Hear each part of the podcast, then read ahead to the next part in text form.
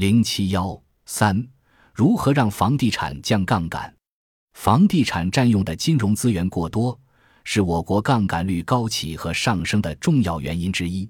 另外，我国城镇房地产的价格收入比是九倍，远远高于美国的四倍。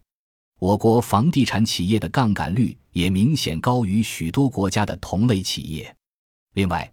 我国未来几十年内结婚购房的人口会呈下降的趋势，需求的逐步萎缩将使高杠杆的房地产成为高风险行业。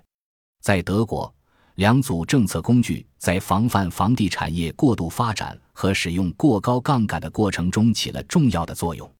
第一是税收，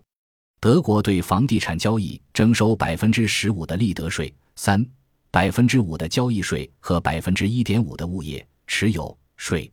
高税负有效地抑制了投资，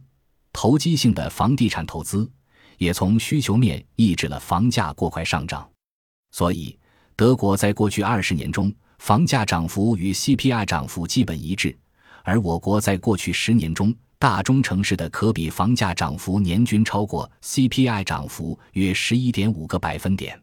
第二是实行严格的房贷首付比例的限制。部分由于实施了这些以控制泡沫为目标的房地产的政策，德国的 M2 与 GDP 比例只有不到百分之九十。再强调一下，德国的金融体系也是以银行为主，但其 M2 GDP 比例远低于我国的百分之二百零六。要借鉴德国式的政策组合是要下很大决心的，因为这类政策虽然在中长期可以帮助避免房地产泡沫和金融风险。